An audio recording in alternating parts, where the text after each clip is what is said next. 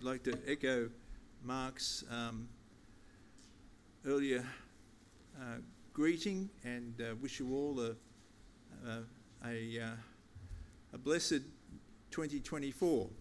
As he mentioned, this is the first service, or the first evening service of uh, the new year. So, Happy New Year to everyone.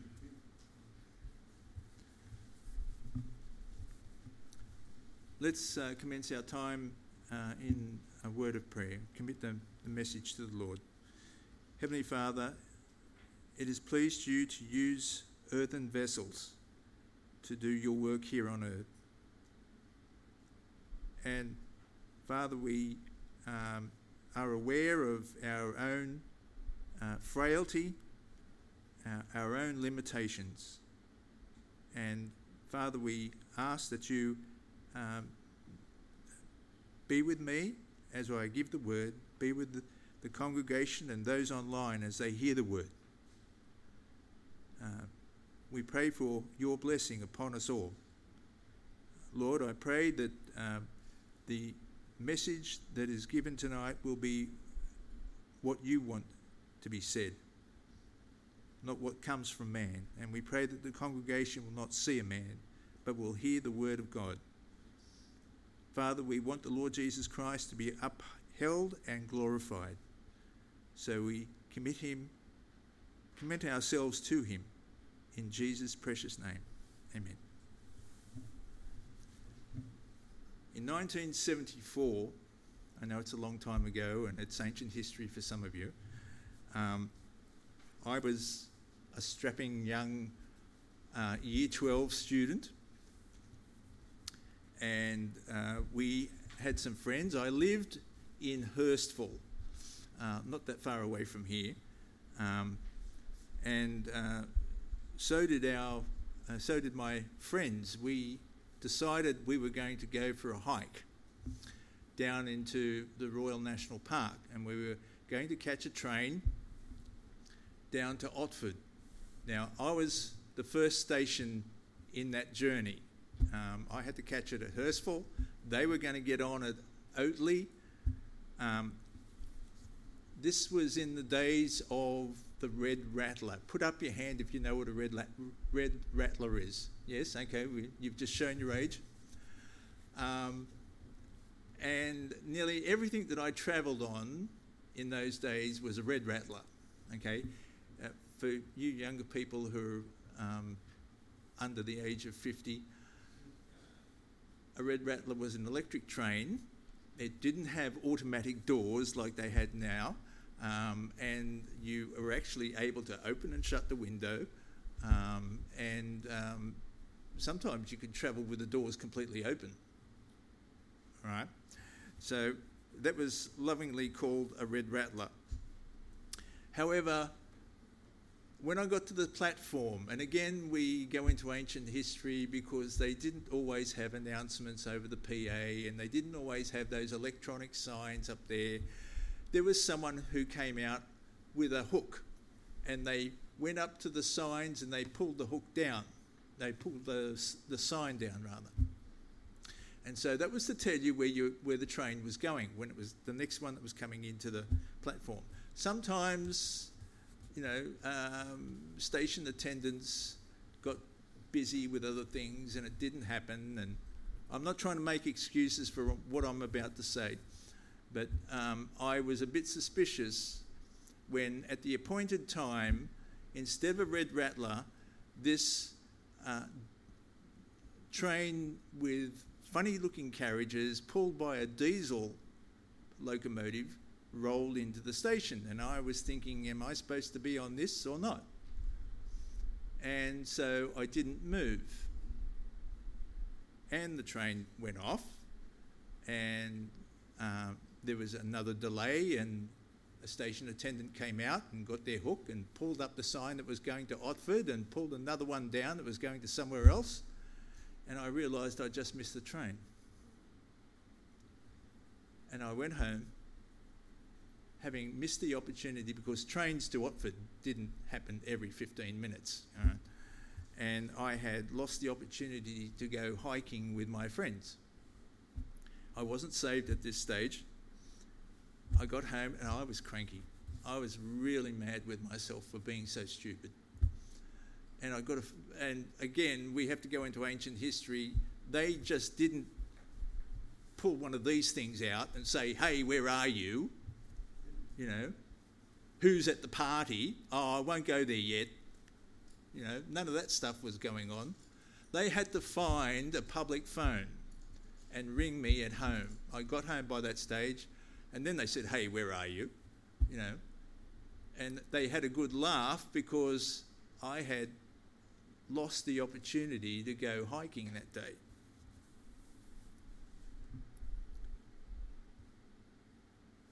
Well, what we're about to talk about is a lot more serious than missing a train and missing the opportunity to go hiking.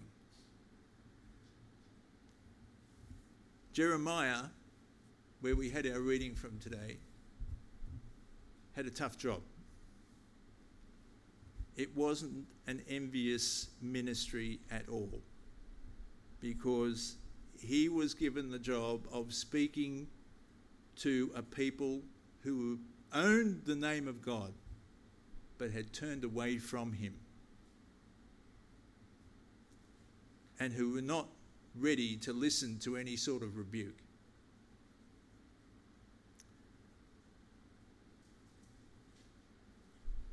He lived and ministered, well, he ministered between 625 and 585 BC.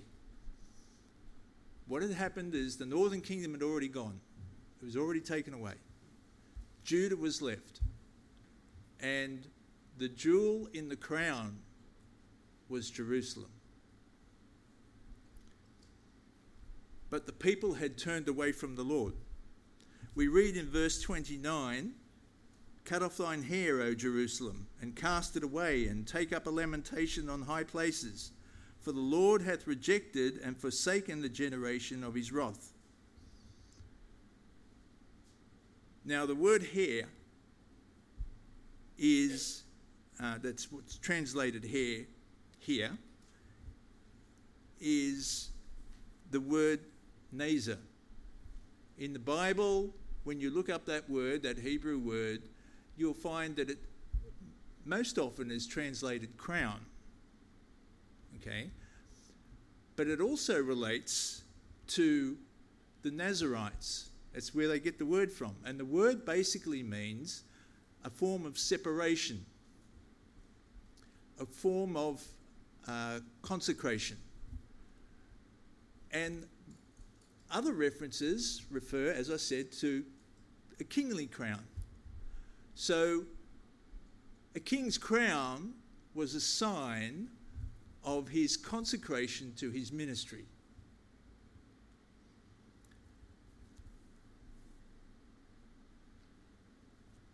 Jerusalem is referred to in feminine terms in the Bible. And it's interesting because um, a woman's hair is her glory. A woman's hair was and still is today her crown, if you like, her crown and glory. It was a, a symbol of consecration to Jehovah. We're talking about Jerusalem.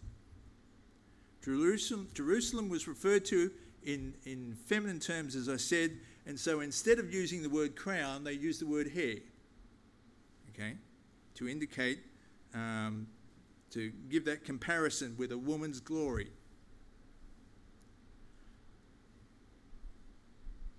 But it's saying, cut off your hair. Cut off thine hair, O Jerusalem. In other words, your consecration has long been violated. They had sinned against God. As if to say, My promises regarding Jerusalem, promises given to the prophets of old, to David, still stand.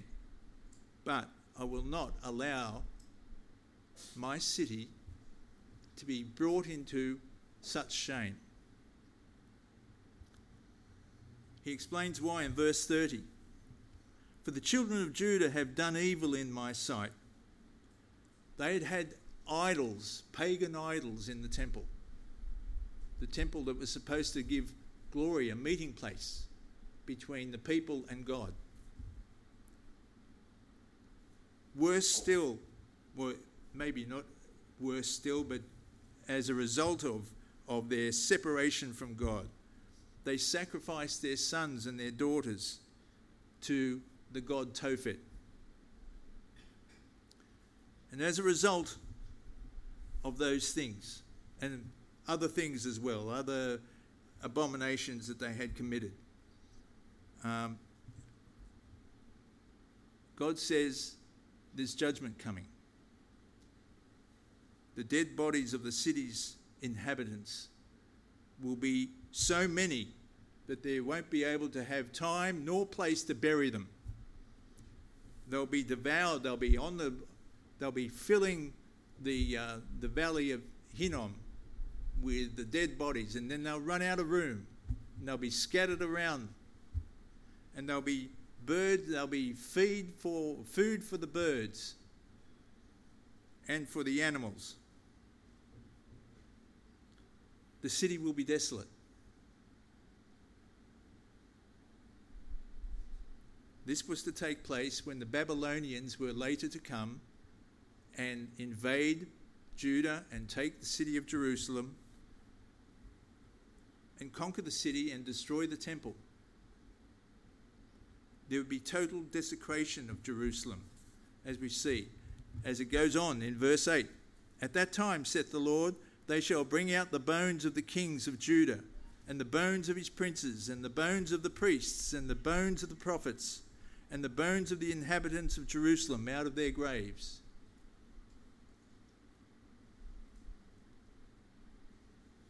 This would be the ultimate humiliation for the Jewish people.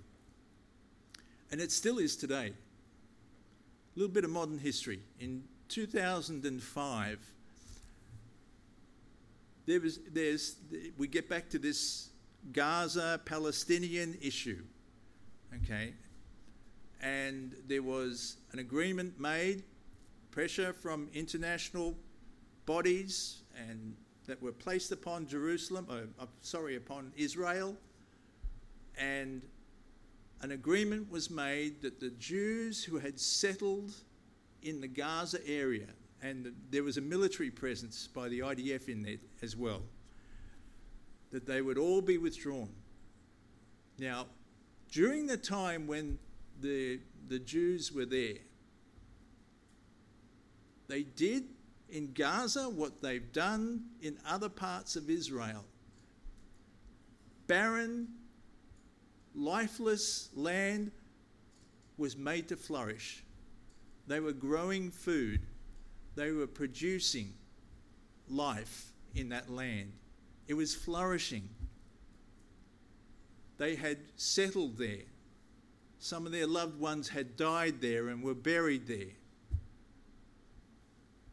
But because of this agreement that was made, they were forced to leave. Some of them didn't want to leave, and it was Israeli soldiers who had to remove them by force, take them out of the land. They left behind their houses, their farms, their animals, greenhouses, their food processing uh, plants, all those things. But there was one thing they didn't leave behind they're dead. They dug up the, uh, the remains of their loved ones who had been buried there and they took them back to Israel. Why? Because they knew what would happen to those graves once they were gone. They knew that they would be desecrated and spoilt and dug up out of sheer envy and hate. So they took their dead with them. Now you understand why this was such a shame to the people. And God said, This is what's going to happen. Back in Jeremiah's time, the reference to the bones of the dead being spread out before the sun, the moon, and the stars is a rebuke to the Jews of those times who were worshipping those things. They had gone away from the, the, the God of Israel, the, the God of creation, and they were now worshipping the creation. Verse 3, we see that death would be chosen rather than life by all the residue of them that remain of this evil family, which remain in all the places whither I have driven them, saith the Lord of hosts. Not only would they be desecrated, not only would the land be ruined, the temple destroyed, but they'd also be taken into captivity. And the, the city that they loved was no longer theirs, they had been taken away. In Psalm 137, verses 1 to 3, we get a glimpse of the, the heart wrench, the heart wrenching that the Jewish people would suffer. Psalm 137, verses 1 to 3 By the rivers of Babylon, there we sat down. Yea, we wept when we remembered Zion. We hanged our hearts upon the willows in the midst thereof, for there they that carried us away, the Babylonians, they that carried us away captive, required of us a song. And they said, and they waste, they that wasted us required of us mirth, saying, Sing us one of the songs of Zion. And the verse goes on to say, How can we sing such a song when we've been taken away from the land that we love? What we see here in the history of God's relationship with Israel and Judah has significance for all people, even for you and me. We are all sinners. And I'm talking to believer and unbeliever alike. We are all sinners. As it says in the book of Isaiah, all we like sheep have gone astray. We have turned every one to his own way and the Lord hath laid on him the iniquity of us all. And in another place, Psalm 53, every one of them is gone back. They are altogether become filthy. There is none that doeth good, no, not one. That is you and me. We have sinned against a holy God. We tend to downplay the seriousness of, of our sin. We call adultery adultery having an affair or an extramarital uh, fling. I don't know why I'm having trouble with my words today. We call telling lies fibbing, or it's only a white lie. We tend to think that it's okay to cheat on your tax return, but it's not okay. It's lying, it's stealing. We hate our neighbour and want our way in our per- own personal relationships. And God calls it sin. And sin is against his holy nature. The Jews of Jeremiah's day refused to admit their guilt. As Jeremiah said, no man repented him of his wickedness, saying, What have I done? Have you ever done that? You've been caught? What have I done? Everyone's turned to his own course. Everyone's done their own thing, as we would say today. As the horse rusheth into the battle. And if you've ever had probably seen any of those um, ancient battles on TV or, or, movies or whatever, you know, the, they would charge into the battle. They had one purpose, and that was to go there go that direction. And this is what they have done with their sin.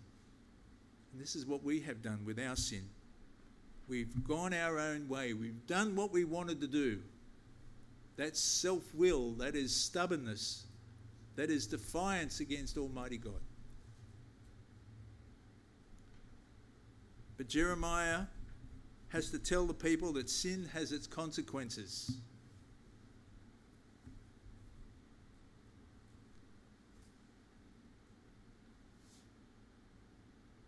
the wise men, the leaders, the priests, the scribes, were the ones that were being spoken about here. How do you say, We are wise and the law of the Lord is with us? It was, but they had turned against it. They were not obeying it.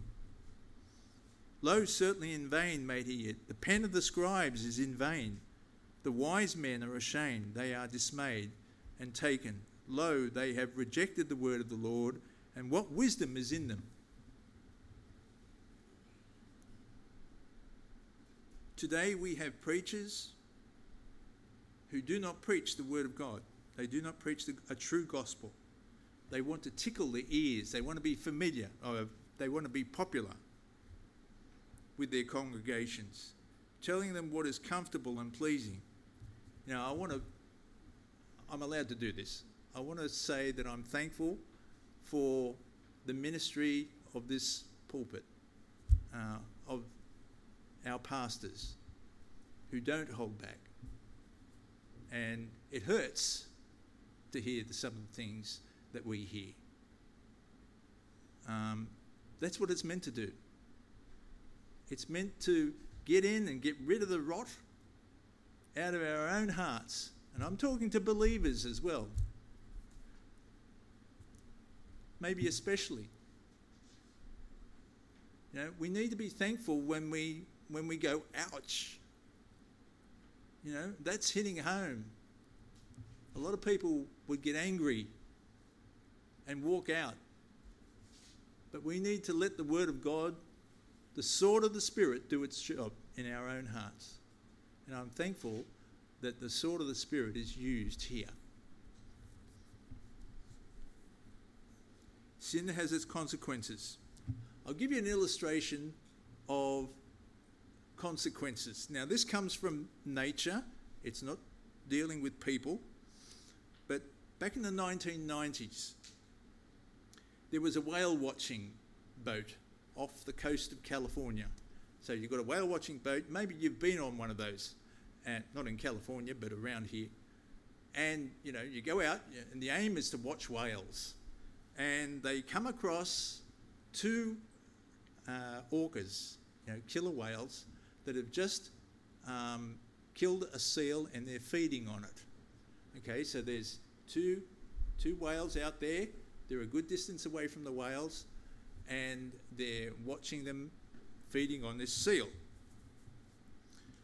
On board the ship was a marine biologist, and she just happened to look down in the shadow of the, of the boat and going, back and forwards, back and forwards, was a shark. And in those di- in that water, and at that time, she knew it could only be one type of shark. It had to be what we call uh, a white pointer, what is commonly known as a, a great white. The killer whales couldn't care less about it until that shark made a fatal mistake it made a right hand turn and started to head towards the whales. The minute that happened, the minute that, that shark left the boat, it was a goner. And it was dealt with. It didn't take a lot of thrashing and a lot of blood going everywhere. They killer whales are pretty smart. They know how to deal with various types of prey. And they dealt with this shark in the way that they know would kill it straight away. I won't go into details of that.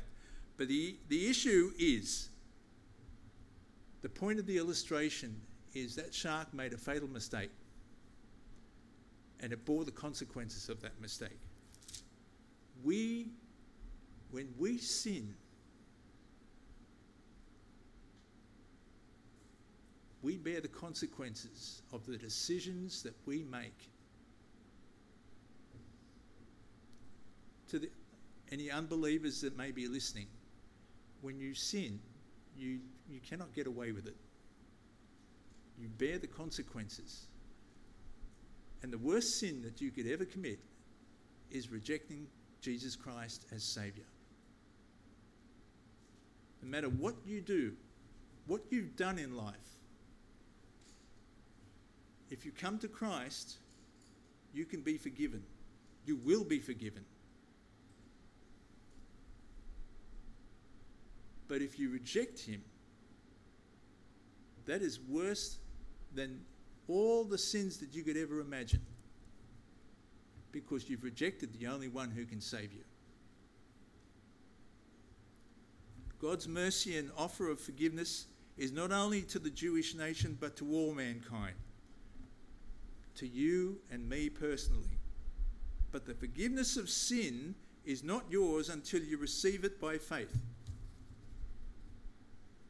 You can't work for it. You can't do anything that would replace or equal what Jesus did for you on the cross. You cannot add to it. God gave his very best to pay for your sin. Anything you do or try to do for your sin is like a filthy rag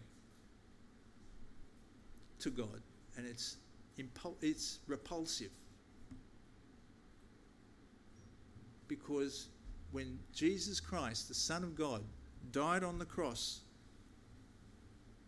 he died to pay the price for all mankind. He died for you and me. God gave of his best at Calvary. And there's nothing that you can do to add to it. I don't care whether it's rosary beads or whether it's starvation or whether it's lying on a bed of nails or whatever it is you might think will get you, you know, happiness with God, acceptance with God. All those things are like a filthy rag under the nose. And God hates it because He gave of His only begotten Son, He gave of His best. The love of God. The love of God was here as well. We see um, we see Jeremiah appealing to the, the people. Why do you why do you continue in the way that you're going? Why do you say there is no hope? Because God is a God of hope.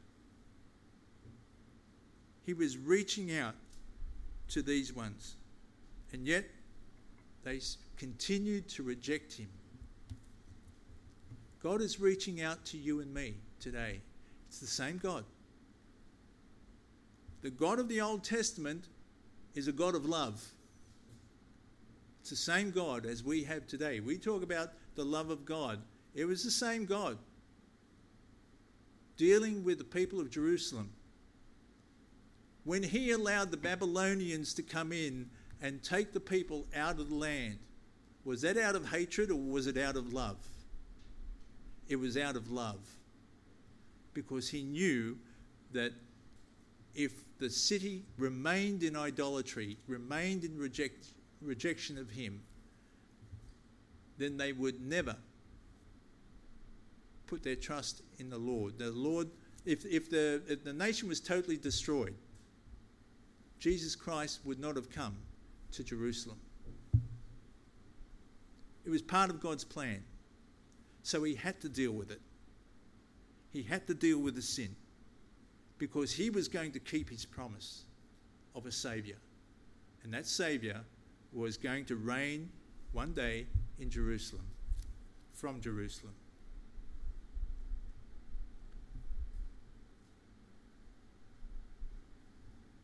God commendeth his love toward us in that while we were yet sinners, Romans 5 tells us, Christ died for us. It was part of God's plan, and God was going to keep his promise. When God takes something away from you, something that you've loved, whether it be a job, whether it be whatever, a car, or whatever, whatever it may be. Sometimes even a loved one. Is it out of hate? Or is it out of love? I would suggest to you that it's out of love. He knows what he's doing. And we need to commit ourselves to him in that regard. We need to let him have control of those things.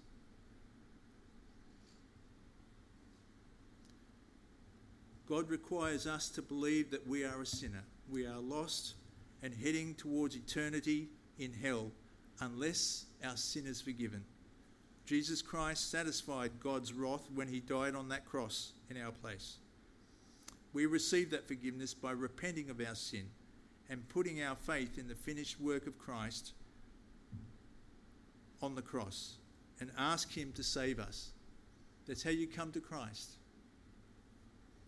The opportunity to be saved, I'm talking now to, to uh, those who do not know Christ, is now. The opportunity is now. For he saith in 2 Corinthians chapter 6, I have heard thee in an accepted time, and in the day of salvation have I succoured thee. Behold, now is the accepted time, now is the day of salvation. Don't delay in coming to Christ. Don't make excuses. Don't put it off because you don't know what is around the corner. You don't know what's going to happen tomorrow or even tonight. There are many people who have gone to bed thinking they're going to wake up in the morning and they wake up in eternity. Behold, now is the time to come to Christ. Don't be like those, as we read in verse 20, where the, the people said, There's no hope. We're so far in sin, it's it, we're done. And they say, The harvest is past, the summer is ended, and we are not saved. God is always willing to save even the, the greatest sinner. The only sin that will keep you out of, out of heaven is rejecting Christ. Now, what do you mean by that? You know, you know, we heard this morning the issue is not you get saved and then it's an open check. You can do whatever you like. That's not what it's saying. But the greatest sin, I mean, we think of the guy on the cross next to Jesus. He was a murderer, he was a thief. He'd probably done some very rotten things. He'd spent his life rejecting God. But at the last moment, he realized who he was dying next to and he suddenly realized that there was eternity at stake. And he says, Lord, remember me when, you, when thou comest into thy kingdom.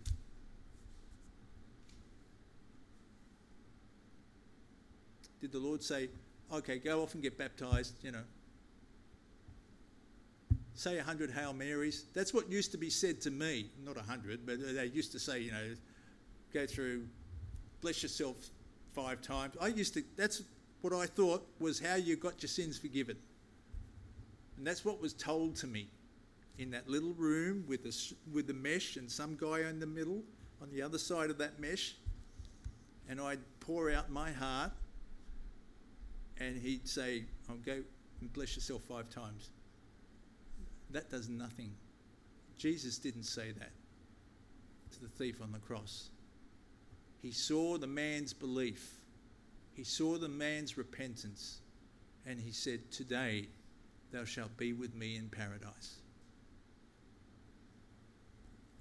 And the promise is to you that as you repent and turn to Christ, your sins will be forgiven. You have an assurance of a home in heaven because of the one who has given that promise to you. Don't reject it. Don't be like those who said in Jeremiah's time, the harvest is past, the summer is ended, and we are not saved. In a minute, I'm going to ask um, Mark if he will come up and lead us in the final hymn. Um, you'll notice the hymn is 541. I deliberated on the, uh, on the hymn. I looked at 540 and uh, it's the one that says almost persuaded. And I thought that could fit in with what I'm saying, but I wanted to focus very much on on Christ. So that's why we're, we've chosen 541. Only trust Him.